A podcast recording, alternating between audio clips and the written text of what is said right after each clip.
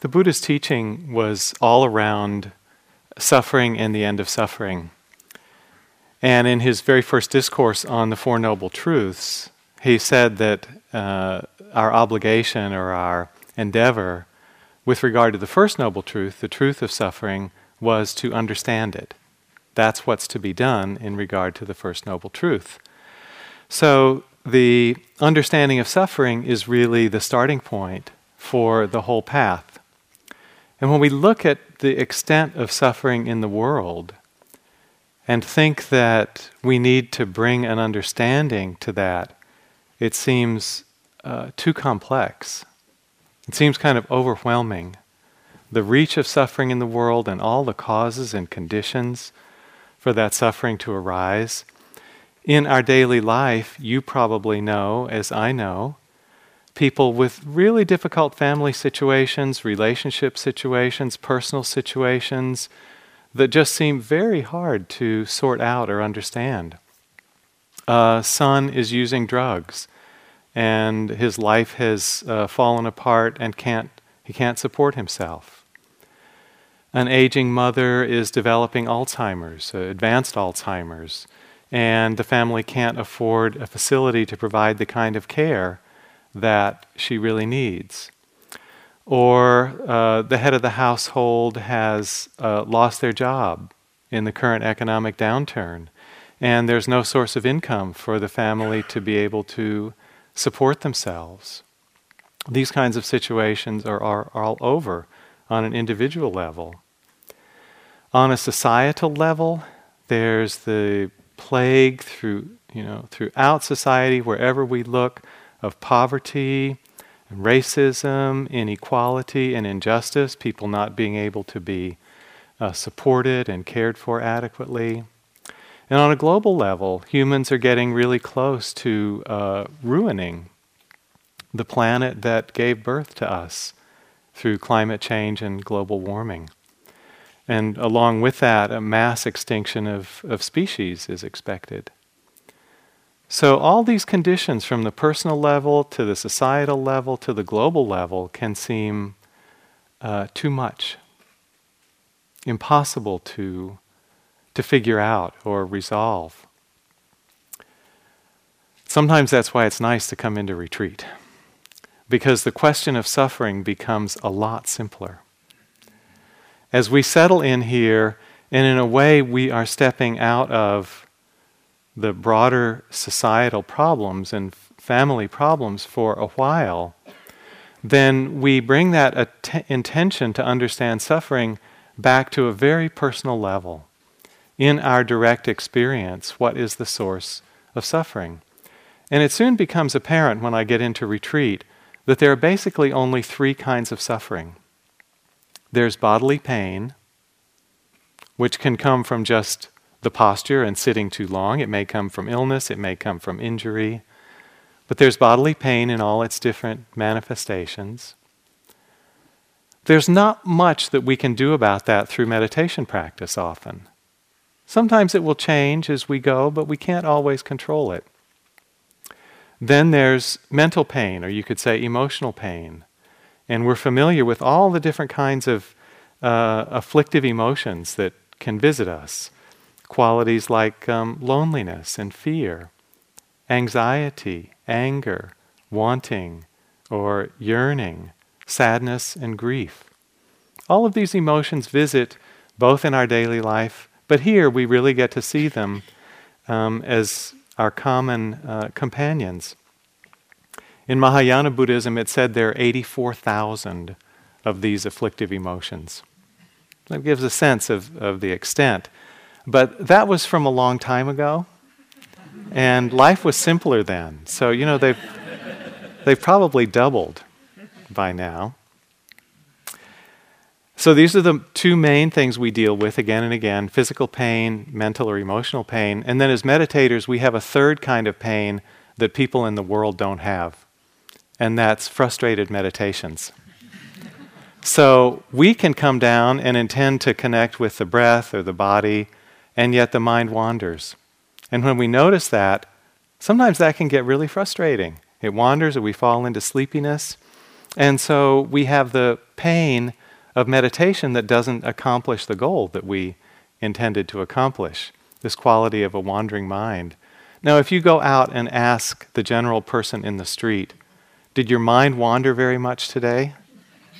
Number one, they wouldn't know what you were talking about. Number two, they wouldn't care. But as meditators, we have this privileged circle of pain that we, that we deal with restlessness, lack of stability, wandering mind, lack of concentration. But tonight, I want to talk particularly about this second kind the uh, kind of pain that comes from difficult emotions or afflictive emotions. These are the source of most of the big sufferings in our lives, sometimes in retreat or in our daily life. These are the emotions that are stirred up by the encounters with life, which take many different forms. And I'm sure you've seen um, that if people don't understand these emotional reactions, they can be really debilitating. The experiences of depression, or anxiety or grief or panic can be so overwhelming in someone's daily life that they are no longer able to function effectively. So these can be a very big burden in outer life, they can be a very big burden in retreat life. I think one of the biggest blessings of mindfulness meditation is that we can learn to work with all these states. When we bring the meditation to bear on them, we can start to understand them. They all become workable. So originally, I came into meditation and I was really drawn by kind of the image of the Zen master who had conquered all these emotions and eliminated them. And I had the idea that, you know, at a certain level of development, I would have about as much emotion as this stone Buddha behind me. Oh, that was kind of a misunderstanding. That was kind of a youthful, idealistic misunderstanding. In my understanding now, we don't aim in the, in the near and medium term to get rid of these states at all. Maybe in the long term, someone like the Buddha or a fully enlightened being has managed to free his or her mind from all the influence of the difficult and painful emotions. I believe in that possibility. But in our, let's say, medium range practice goals, that uh, needn't be our aim. It's a little unrealistic. But what we can aim for is to explore these states of mind, and in the exploration, understand them so much that a lot of the sting is taken out of them. And in that way, a certain amount of confidence comes into our lives and our practice. That whatever life throws at us and however the heart responds, we have the tools to deal with it. And what I really love about our practice that we've uh, gotten from our teachers is the range of these tools at our disposal.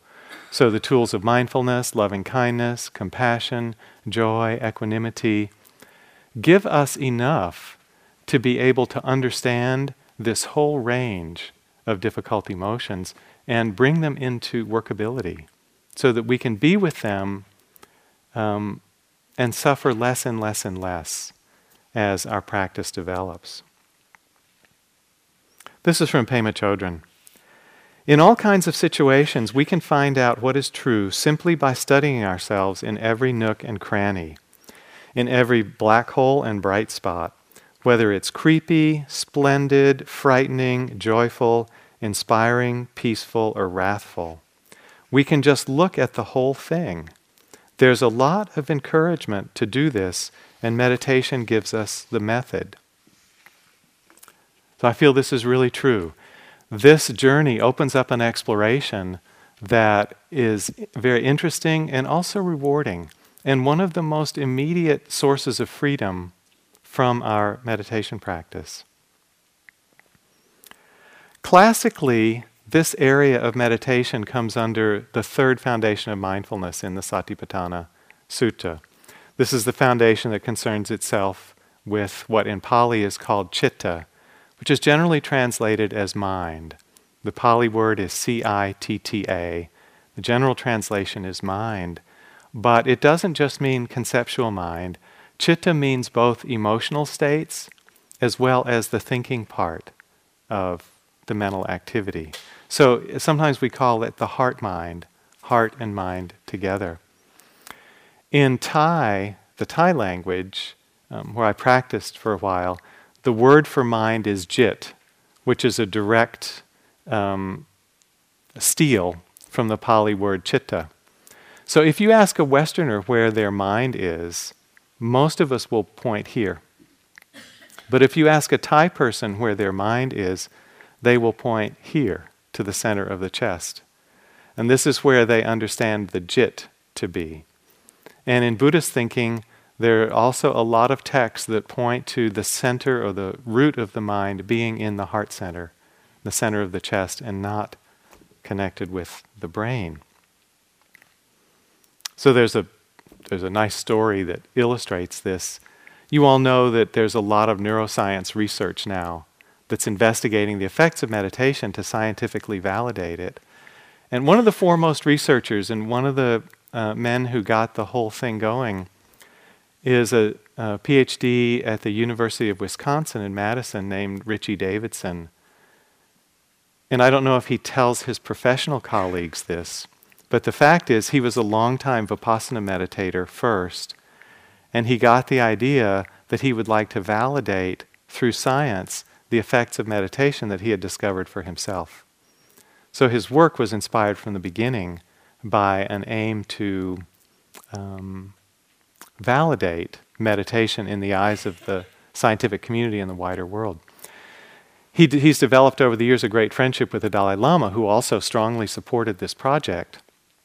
And Richie was the one who did the kind of groundbreaking work where they took uh, senior Tibetan lamas and placed them in these MRI machines and then mapped their brains through various advanced states of meditation. And they're kind of off the charts in the areas of um, stillness and compassion and happiness.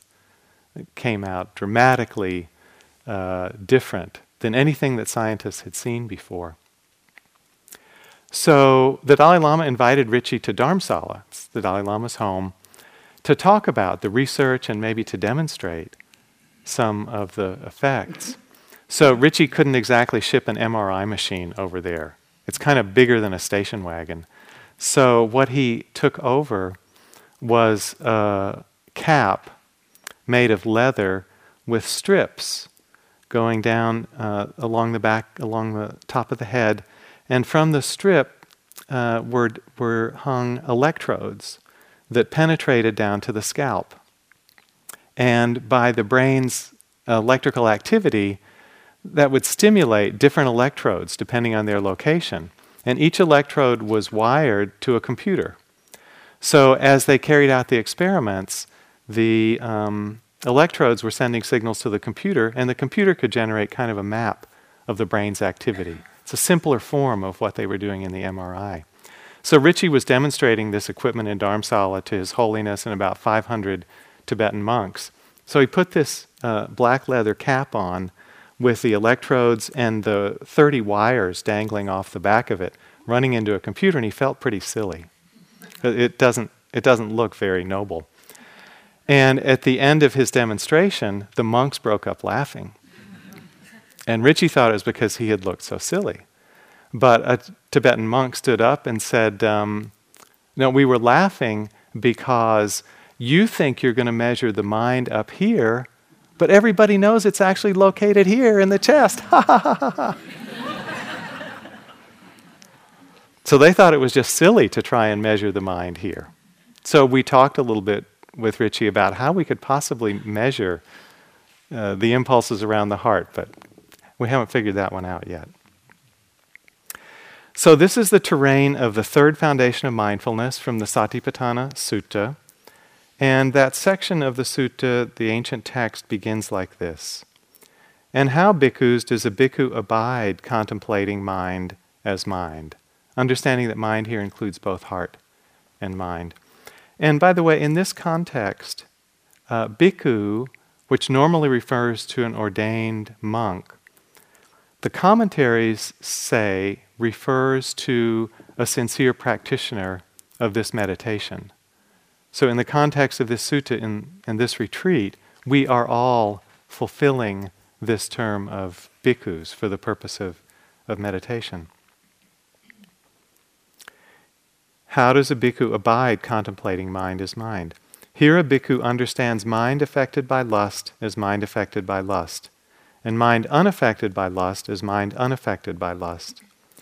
She understands mind affected by hatred as mind affected by hatred, and mind unaffected by hatred as mind unaffected by hatred. He understands mind affected by delusion as mind affected by delusion, and mind unaffected by delusion as mind unaffected by delusion. So this quotation revolves around these three qualities of greed, hatred, and delusion.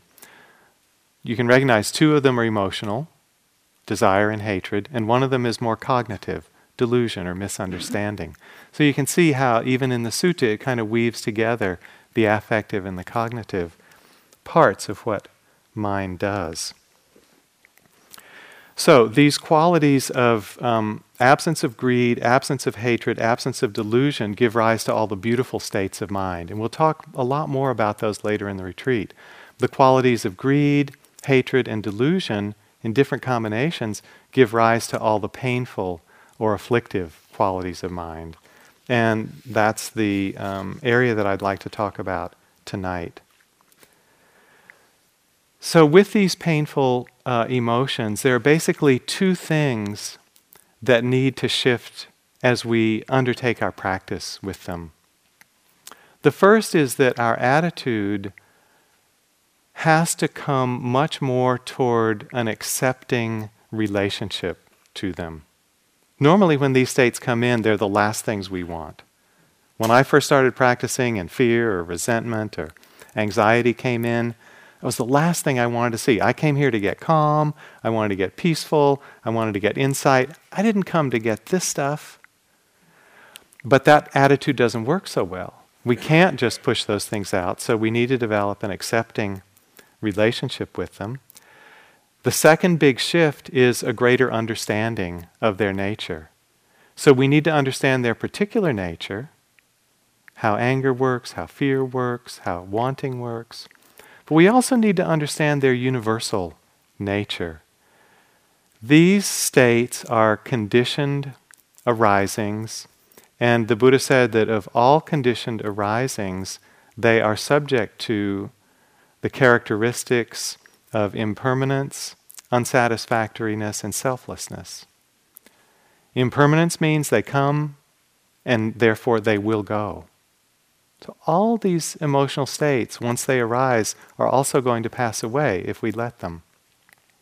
They are unsatisfactory, and of course, the painful ones are inherently unsatisfactory, so that's clear. And they're selfless in that we don't own them, and they are not our identity. They're not who we take ourselves to be. They're just passing visitors like clouds. Once we start to understand them in relation to these three characteristics, they lose a lot of their power and enchantment. And essentially, in seeing these three characteristics, we see the empty nature of emotions. And when I say empty, it doesn't mean that they don't exist, doesn't mean that they aren't real, doesn't mean that they aren't something we feel but we see their essential insubstantiality. And when we see that insubstantiality, we can't take them as seriously as we did before. So that's part of the investigation and the insight that I'll talk about tonight. In working with all these states, the first step is to know what we're feeling when we're feeling that. Now, I don't know about you, but I never got taught this as a kid. My parents did not go out of their way to say, Dear Guy, what are you feeling today? Did you have a good time at school? Did people treat you well? Oh, did you feel hurt? Do you feel resentful? Do you want to fight with that guy who belittled you? This was not the dinner conversation at my house. so when I came into meditation, I felt there was a whole landscape of my heart that I had to figure out, you know, with the help of my teachers, but I basically had to figure out um, for myself with their guidance. And I just think it would be such a huge contribution to the world if we could teach children in school simply to know what they're feeling. That kind of emotional intelligence would, I think, solve a lot of the problems in the world. And there's an organization that's starting to do this in this country. They're based in Oakland called Mindful Schools. They have got this fabulous program of going into public schools and at the uh, elementary level and junior high level and teaching kids mindfulness, using it to explore how they feel. And the changes are remarkable. People will say things like, Now I like to meditate right before I go to bed because it makes me so peaceful. Or when I'm mindful, I don't get angry and hit my little sister. So it's really a wonderful program, and there are like a thousand teachers who've been trained now to take this practice into schools. It would be terrific to see this grow. And then in Marin, we have a Sangha member who runs what is essentially a Dharma preschool. She's a longtime meditator, and she has found enough parents connected to this Sangha and other Sanghas who want their kids to have basically a Dharma oriented upbringing. So she's gotten their permission to turn her preschool into a Dharma training. So she has these kids who are like three to five years old, and she's um, telling them stories from the Jatakas. She's teaching them yoga. She's teaching them meditation. And she has quiet periods that last up to 30 minutes. If you can imagine a group of 23 to 5 year olds being quiet for 30 minutes at a time, it's kind of, there's some kind of magic going on there. So she said when you teach kids that age meditation, you can't use words like you know, mindfulness and investigation and attention to the object. It's too abstract for them. So she teaches them with images. So she told me this one class, she had people doing yoga, and they come to the end, and the kids lie down on their back, and then she starts leading them in a meditation. She says, Okay, close your eyes and imagine a big lake. And in this lake, there's all the water. Let your mind become the water. And through this water, all kinds of fish are swimming. There can be a happy fish, and a sad fish, and an angry fish, and a loving fish. But you're the lake, and you just let all these different fish swim through. Let them come and swim and go through. And she guided them like that for, for a while. And then after the meditation, she asked the kids, Well, how was that? And this four year old boy raised his hand and said, well, I could let all the fish come, but I couldn't let the mad fish come. And she said, Well, why, why not? And he said, Well, when the mad fish comes, if I don't know I'm the water, it makes me do things that hurt people. Four year old kid, you know, got it. When he's the water, then he can, then he can hold it. So it's easy not to know what we're feeling. And this came really clear to me during one long retreat. I was sitting, and I was about two weeks in, and I was fairly settled. I was walking out from the meditation hall and felt I was pretty continuous in my, mind, in my mindfulness. I was noticing the movements of my feet with the lifting and the moving and the placing notes. And I got down to where I had been walking. I'd walked there you know, every walking period for two weeks very steadily. And there was somebody in my walking path. I sort of couldn't believe it because everybody had been at this retreat for two weeks. And I thought, don't they know I've been in that path for two weeks? Did I cut in front of the line at breakfast? Move that? No. Lifting, moving, placing. Still very mindful. I go a little farther. Are they trying to play some head game with me? You know, they must know it's my path. What is going on? Lifting, moving, placing. And I kept walking, and I had to find a different path, so I took another patch of grass, which to my great surprise worked just as well. couldn't, couldn't understand that. And every once in a while, I'd sort of shoot them a, you know, an evil look because they were still in my path. Lifting, moving, placing, I felt I'd really been mindful. And it was only about 30 minutes into the walking period that I realized I'm angry. It took me that long to see it. I felt I was really present, but I missed the most important thing that was happening in my experience. I was angry. I was with the steps, but I missed the main thing that was going on. This is kind of how these uh, afflictive states or these hindrances work. They fly in sort of underneath our mindfulness radar and they convince us to turn our attention to the outside situation. I was so focused on the person who had taken my path and why they were wrong and why I was right that I missed my inner process. So, with all these emotional states, that's what they tend to do. They tend to grab our attention and direct it to an outside focus. And in doing that, they take us out of our own experience. When I realized I was angry, then I had the tools to work with it. I knew how to feel it in my body, I knew how to examine my thoughts, I knew how to release it. So within a minute or two, it was gone. Until I had seen it, I was just locked into the mechanism of it. And there was no way uh, for me to step out. One of the key underpinnings that keeps these difficult emotions in place is uh, some kind of view or belief about the situation. And I, I'm going to call this the storyline of the emotion. I'm going to come back to it later. And in my case, the storyline that kept the emotion going was I thought that it really was my walking path and they were wrong and I had a right to it. So take a look at this with anger and see if this isn't often the case that there's a belief or a view underneath that they're wrong and I'm right. And as long as we keep telling ourselves that story, then it sustains the anger. When we turn our attention to the emotion itself, that takes the juice away from the outer situation, and then we can start to relate to it with the tools of meditation. So the first step is to name what's present.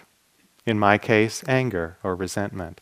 In other cases, fear or wanting or loneliness or irritation or sadness or grief or envy. There's something powerful about that naming process. And so, even if you're not doing noting generally during the day, this silent mental labeling, that Kamala mentioned this morning, it's very helpful to name these difficult emotions. It kind of creates some space around it. Among the scientific research studies that are going on um, was a group that was studying anger management. So they took a group of people who had problems with um, controlling their anger and not letting it act out with others. And as the um, experiment, they gave them the assignment simply, this is all they did, every time they felt anger, to name it as anger. There was no other instruction, there was no other intervention. This turned out to be a really effective way of anger management. Just to name it, like compared to a control group that didn't do anything, these people had a much more successful outcome simply by naming the emotion that was present. So there's something powerful when we name it. It's like we bring a kind of wisdom to it. Now I know what this is. And then that reminds us I know how to work with this. As meditators, we learn now we know how to work with this. So there's not just anger there. Now there's mindfulness, some awareness, maybe some compassion for ourselves, maybe some uh, wisdom that's accompanying it. So in the middle of the difficulty, we're bringing in a bunch of really helpful and positive factors just by naming it. There are certain states of mind that I see again and again, both in my own life and in, and in meditators that I talk to, that are kind of the big group of these difficult emotions to work with. So I want to uh, actually pull these out of you all to tell me what they are. And I want to suggest that all the uh, difficult emotions that we get caught in have to do with time. Time is not necessarily a factor with the beautiful qualities. You can just see someone and have a moment of loving kindness or a moment of compassion. You can walk out the door and see the light of the sunset and have a, a moment of joy. It can come in a moment, go the next moment, it's all fine. But a difficult emotion that we get caught with that makes us suffer is going to have something to do with extending over time or relationship to time. So, this is one of the qualities, we'll say past to future. The other thing that difficult emotions are about is pleasure and pain. Our life as human beings is full of a succession of moments of pleasure and pain, sometimes very strong, sometimes rather subtle. But it's the memory or the holding on or the accumulation of those moments of pleasure and pain that cause the stickiness in living. So, there are these two factors time and pleasantness. And out of those two factors, you could say there's, if you like, if you liked eighth grade algebra, you'll, you'll love this. Um, we'll put time on the horizontal axis, going from past to future and we'll put the pleasure level on the vertical axis, going from pain up to pleasure. And if you don't like uh, eighth grade algebra, then just remember this makes four chunks. There are four ways to combine these. So let's look. I, I want to say that there's a difficulty motion connected with each of these four quadrants, if you want. So I want you to tell me. If something has been pleasant in the past, that's this quadrant, Here's the center. It's this quadrant. Pleasant in the past, which means it's no longer here, no longer available. Very pleasant in the past. What emotion do we tend to have for that? Desire. Okay, I want desire is something people often say, but I think desire is really about projecting into the future. Let's say it's not there at all anymore.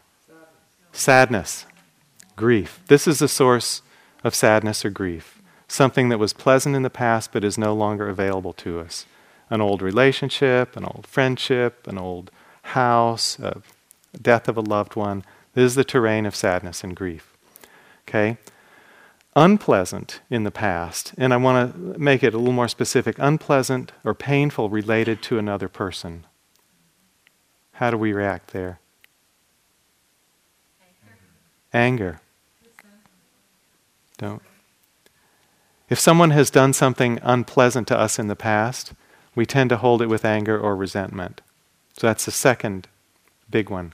Okay? Pleasant in the future, you've already said this. If you're looking forward to something that's really going to be delightful, this is desire. The feel, whole field of desire, yearning, longing, wanting. Unpleasant in the future. You're looking forward to something that. Fear fear, anxiety, nervousness. Just a week ago, less than a week ago, I had to give a presentation in front of the Marin County Board of Supervisors. Spirit Rock was applying for a, a kind of big change in our overall building plans. And Jack Kornfield was out of town, so I gave the presentation, and I had a sense of dread about it for about two weeks before I had to do it, from a combination of the sense of responsibility and not knowing the people and the crowd and all of that. Um, fortunately, it went really well, and we got approved. so, I mean, it, it was so irrational, right? We don't need to dread these things, but it's just the way the mind works. I dreaded it. So, I want to suggest that these are the four kind of primal emotions that human beings have dealt with for a long, long time, which is sadness, anger, desire, and fear. One subset of the anger is if it gets directed to ourselves. If we feel that we've messed up and either hurt ourselves or somebody else, then what comes across is uh, guilt or self judgment. So it's kind of a powerful variation on the anger piece. So these are the five I want to talk about tonight um, uh, sadness, anger, self judgment, desire, and fear. So let's start with the pleasant. Let's start with this quality of desire or wanting. This can come up often in retreat, you know, maybe particularly because this atmosphere is fairly devoid of sense pleasures. You know, the meals are great, the nature is beautiful, but there are long stretches in between those meals where the body may be aching and the mind is running and meditation's kind of boring. So desire often comes in at those times to kind of provide us a little bit of a pleasant fantasy realm. So we may find ourselves wanting our home, our comfortable couch, dinner with a friend, a TV show, something that we've really enjoyed from our home life. This happens a lot. But one of the things that we see if we start to explore this, this movement of desire is there's a little bit of a bittersweet quality in it.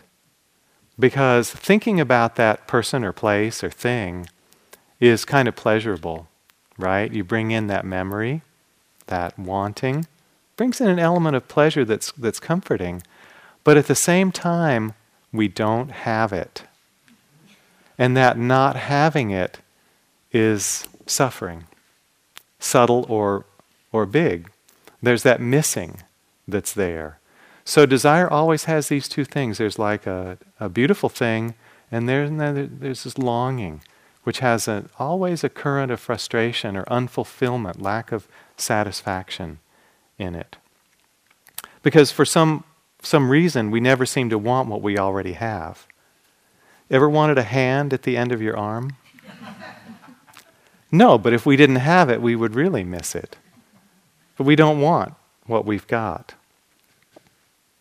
So, this desire force came through really clearly a number of years ago. I was teaching a retreat in Italy, which is a lot of fun because uh, I just found the Italian yogis so uh, kind of honest about their emotions and fluent. They had a fluency with their emotions that I didn't have un- until I started practicing. They were able to be in touch with how they felt and to talk about it. Of course, there were a few cultural changes we had to we had to modify. We held the retreat at a rented uh, Catholic nunnery, and they were used to renting it out to other people. And when they set up for lunch the first day, they wanted to bring out carafes of red wine on the lunch table. so we, had to adjust that part of the, the meal serving. And then there was an espresso machine right outside the meditation hall. So as soon as people left, ding, ding, ding, ding, wake themselves up. So early in the retreat, this young man came in. Uh, we were talking through an interpreter. And he explained to me that he was really having a hard time settling in because he didn't think he really wanted to be here. So I said, Well, what, what's going on? What, what are you thinking about? He s- said, Well, I'm not sure I wanted to come on this meditation retreat. I said, Well, what were your options? He said, Well, some friends invited me uh, to go on a 10 day trip to the Caribbean with them. This was August, so this was the holiday season. Um, and I, I, you know, could have gone to the Caribbean. And I said, why, why didn't you? He said, all the plane tickets were sold out. so I came here. So I could understand why that would create a little rub. So we were the consolation prize, and he really wasn't so into being there. But then what we did is we just worked with this factor of desire. You know, when you think about the Caribbean and the beautiful beaches and being with your friends and swimming and everything, there's an element of desire there that you would like. And that makes this situation look not so great. But maybe the problem is not this situation is bad, but it's the thinking about the other that has you stirred up. So see what it's like if you don't think about the Caribbean. And then he came back in a couple of more days, and that advice had totally worked for him. He said, Okay, I let go of the vacation idea. I just planned on being here. I really settled. I'm arrived, and now everything's fine. So take out the force of desire. Present moment is often not so bad. The storyline underneath his unhappiness was if I had been in the Caribbean, I would be happy. And not having it, I can't be happy. But in fact, that was just a belief. And when he let it go and could just be here, it was fine. It was the wanting that had made for the discontent. In meditation, once we settle in, the desire force tends to go not so much to like homesickness, wanting to be back in our comfortable homes. It starts to find itself within the field of meditation itself. So one remembers a sitting that one had in an earlier retreat, or one remembers a particular insight that came when one was doing walking meditation on another retreat, and often that's what we want back.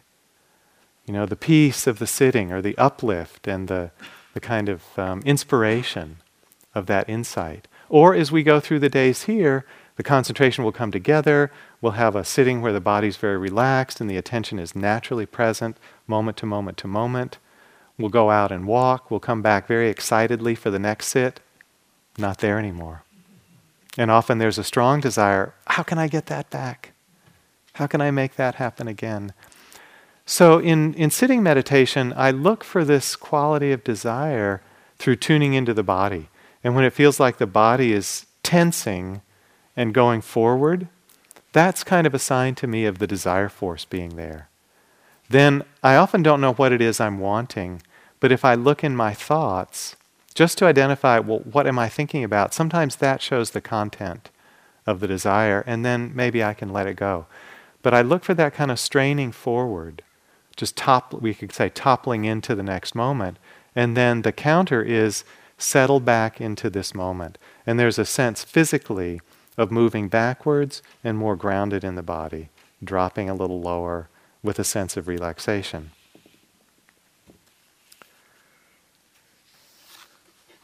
Okay, there's a um,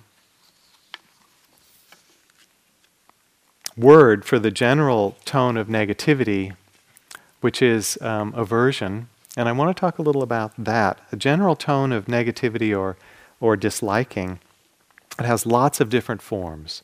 It has the forms of um, hatred, anger, ill will, impatience, irritation, uh, depression, despair, grief, judgment, blame, resentment, and you can extend it. There are lots of flavors of this. So, how does it feel when this state of aversion is in the mind? Everything seems inadequate or not capable of satisfying us. There's a story from the time of the Buddha.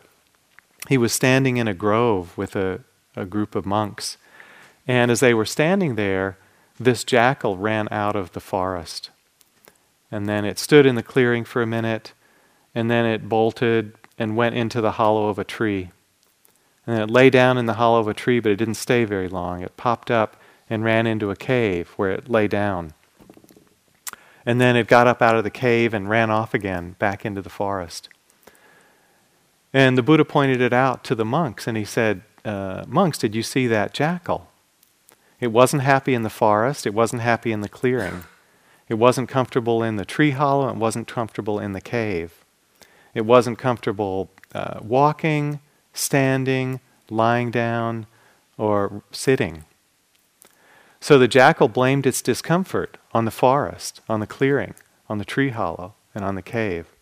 It blamed its discomfort on standing and walking and sitting and lying down. But he said the problem wasn't with any of these. The problem was that jackal had mange.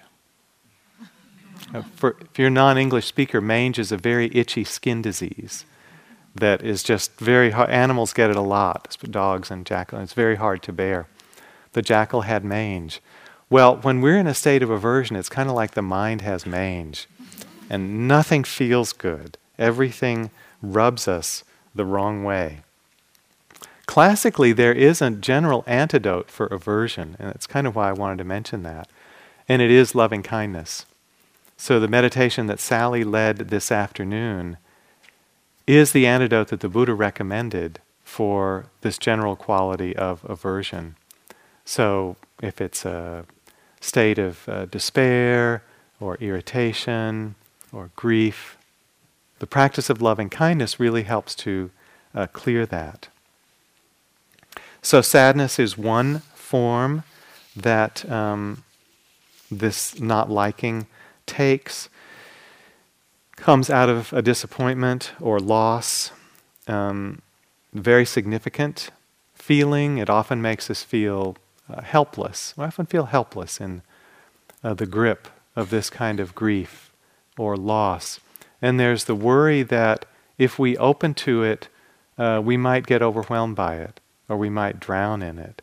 And so we can, even in meditation, tend to keep it at bay, not let ourselves open the doors to feel it fully.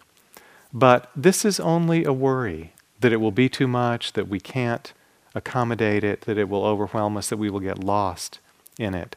So we need to trust in the qualities of mindfulness and wisdom and compassion to be able to hold whatever sadness is in us. And most of us in life have had disappointments, have had losses, have had some uh, degree of sadness or grief. So it's something that's a frequent visitor in meditation retreats. And just an encouragement to let that sadness come, let it express itself if it's there, open to feeling it.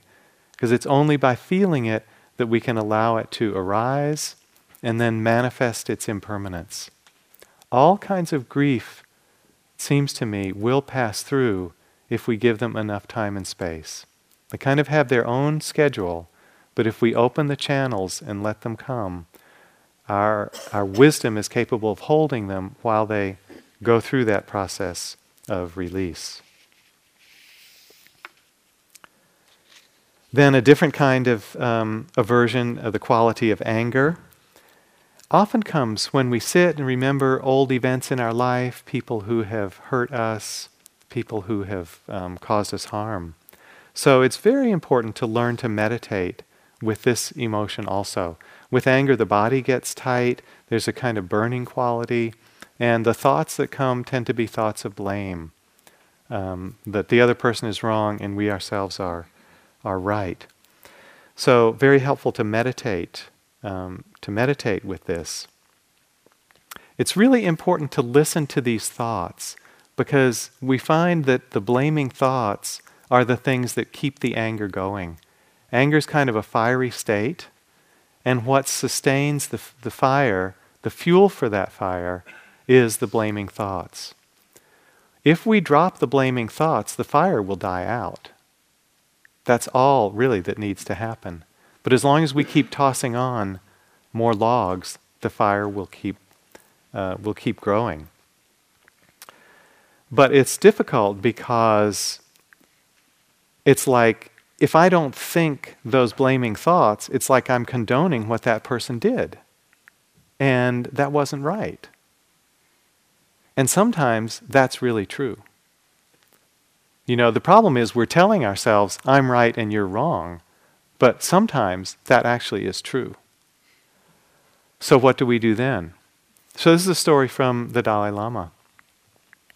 He said that when he was still living in Tibet prior to 1959, when he escaped to India, he knew this monk, one of many monks in one of the monasteries there, and he judged this monk as just having kind of middling practice.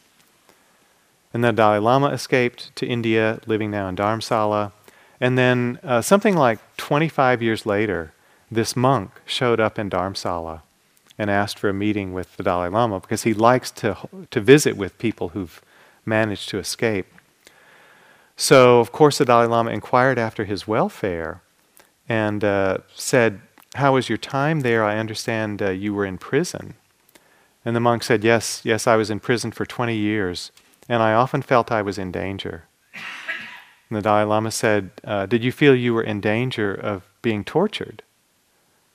And the monk said, um, No, I was tortured, but that's not what I meant.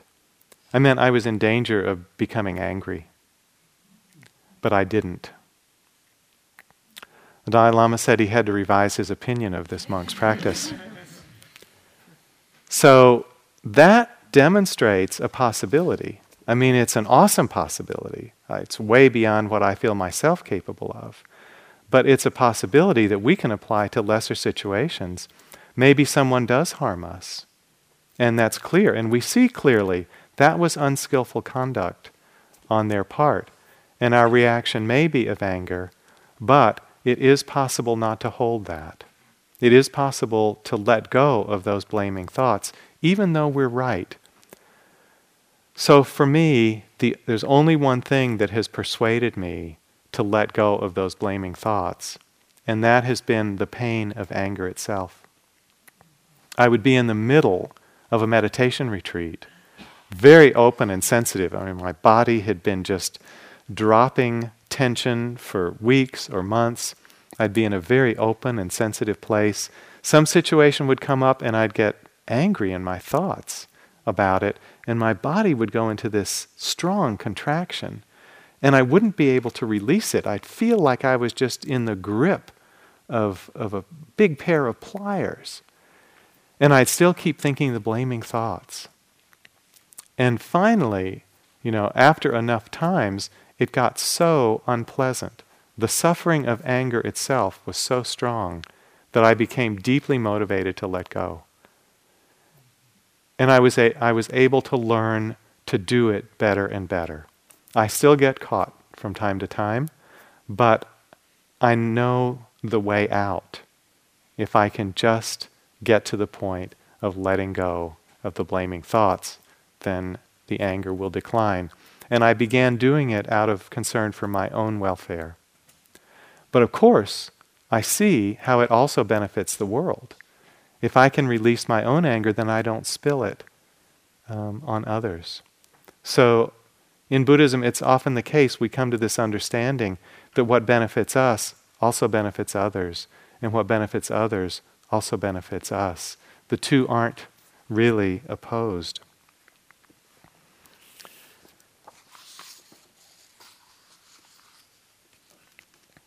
So, this quality of, of burning ourselves in holding anger, you know, before it goes to another, is pointed to by the classical texts in a couple of different ways. One thing they say is that becoming angry at somebody is like picking up a hot coal to throw it at them, but it burns us first. And the other way that it's described is that becoming angry is like drinking poison and hoping the other person will get sick.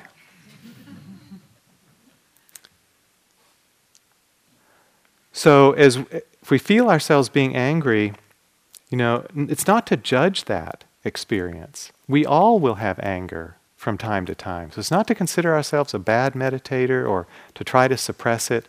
Really, inwardly, you want to let anger just rip, be able to rip within you without any censorship. Outwardly, you want to be really careful about how you express it. But inwardly, in meditation practice, you want to let it come on as fully as it is wanting to.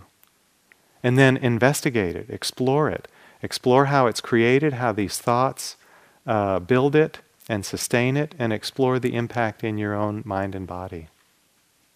And that will give the encouragement and the direction to be freer in relation. When this sense of anger or judgment gets directed to ourselves, then it becomes a very heavy weight to bear. It affects our confidence in the world and our ability just simply to feel good about ourselves. It seems in the West we have kind of an epidemic of this quality of self judging now. Hear it so often in, uh, in retreats as something people are working with. Some years ago, a group of Western Buddhist teachers were meeting with the Dalai Lama in Dharamsala and asked him how to work with this problem in the meditators that they met. The Dalai Lama couldn't understand what they were talking about. Not liking oneself? What do you mean? Can you explain this to me? How does this come about? And then he, find, he had to go around through all the Western teachers in the room, and there were about 20 of them, and say, Do you feel this? Yes. Do you feel this? Yes. Do you feel this?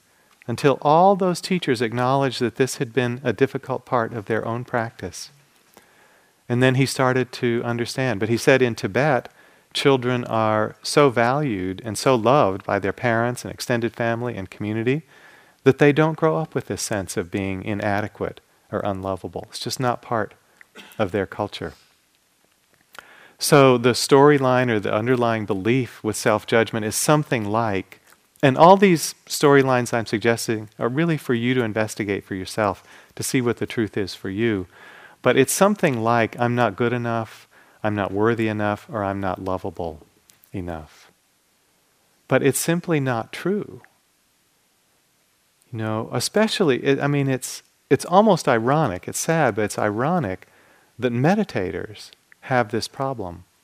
Because you all have devoted, you know, a lot of your life to developing um, love and compassion and wisdom, you know, to benefit yourselves and the world.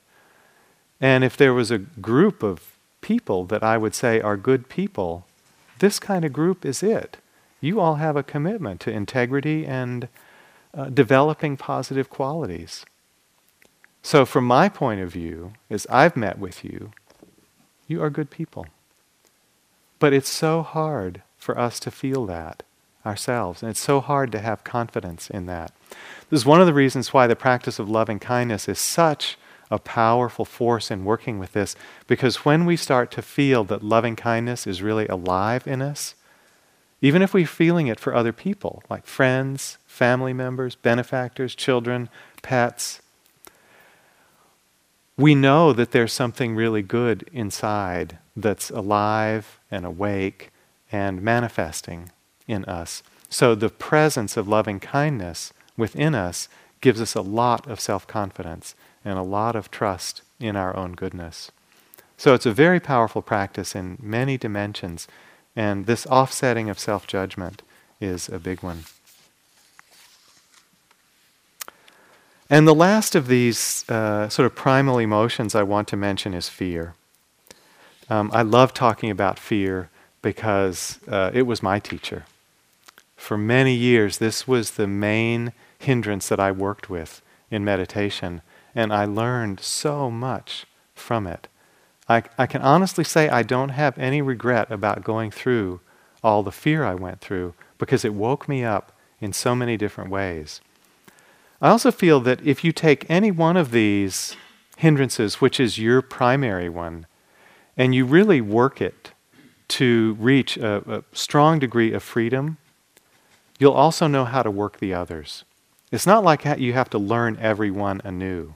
But through working fear, I felt like I kind of came to terms with all the difficult emotions that um, I've experienced. So with fear, I had it a lot in the early years of my practice, and I hated it. When it first started to come and it came on strong, I absolutely hated that state of being in fear. And finally, um, one of my teachers gave a talk that opened the door for me. And what he said in the talk was see if you can bear the physical sensations that accompany fear. So that's what I took as my challenge because I could grapple with the physical experience of it. So I just started to feel anytime fear would come, I would feel how I felt in my body. I would feel that tightness in my abdomen, that kind of fluttery energy that starts to rise through the chest, maybe the kind of sweating under the arms, a sense of lightness and lack of uh, solidity that comes with fear. And I would ask myself, can I bear this? Because with fear, the curious thing is we, we come from a place of feeling, yeah, well, maybe I can bear this moment, but the belief is the next moment is going to become unbearable. Something disastrous is going to happen in the next moment. But that's just another view. That's the storyline of fear. Something terrible is about to happen. But if we come into the moment and ask ourselves, can I bear this moment? Then maybe the answer is yes. So I learned to bear the physical expression of fear. Then I turned to the mind and I said, What's that flavor? What's that mood like? And the closest I could get was it was a wanting to run away from, want to flee. And that was hard to get close to because the, the, the movement is, I want to flee. So it was really hard to bring mindfulness to touch that bare emotional quality of fear, but I learned to do it. So I was able to bear it in the body, I was able to bear it in the mind, and I no longer quite believed something disastrous is, is going to happen. But I was still resisting it. So then my teacher said, okay, if you're going to really accept it, could you accept this fear being here for the rest of your life? That became the acid test. So I asked myself that question the next time fear came Could I accept this for the rest of my life? And the answer was no. no way. Of course I couldn't. So then I said, Why? And I said, Well, I couldn't enjoy music the way I like to. I couldn't merge with the sunset the way I like. I couldn't fall in love. So I kept resisting it. And then I realized that I was giving away my own peace. I had a choice. I could either find peace here and now through accepting my experience, or I continue to fight it. And finally, I didn't care what I was going to lose. I accepted it. And I said, okay, if this state is like this for the rest of my life, it's okay with me. And it truly was. And when I did that, the power started to drain out of the fear. By that full acceptance of it, just the way it was, it lost some kind of grip over me. And ever since that time, it's come again many times. It's never had that kind of grip again. So I felt that I now know how to work with this visitor. And over time, it's almost become a friend. You know, when it came again around the supervisors this past week, it wasn't pleasant, but I didn't mind it being there because I knew that I could just practice through it and that it was going to pass. This is why all these emotions are safe. They're all going to pass. So all we have to do is open, let them come, and by their own nature, they'll also go. So truly, we don't have to be afraid of any of them.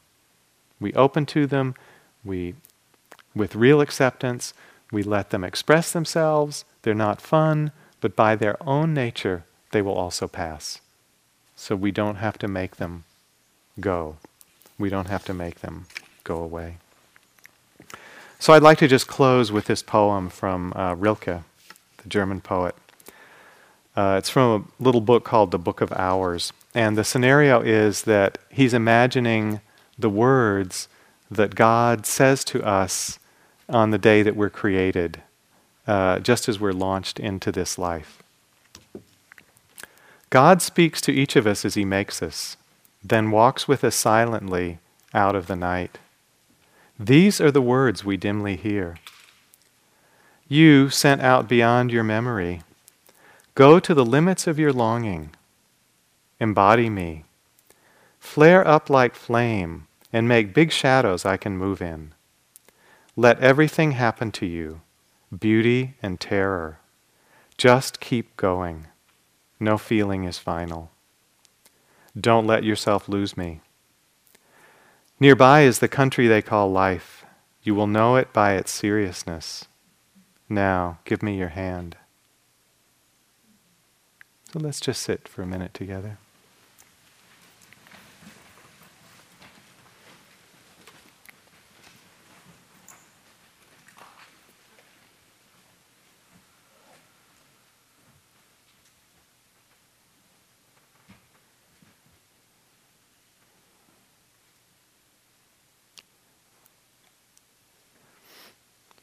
Let everything happen to you beauty and terror.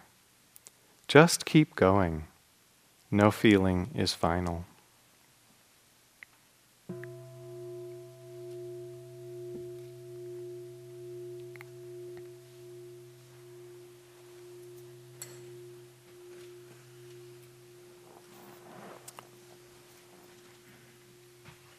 So, thank you for your attention, and just a reminder that the next sitting uh, will be at nine o'clock rather than nine fifteen.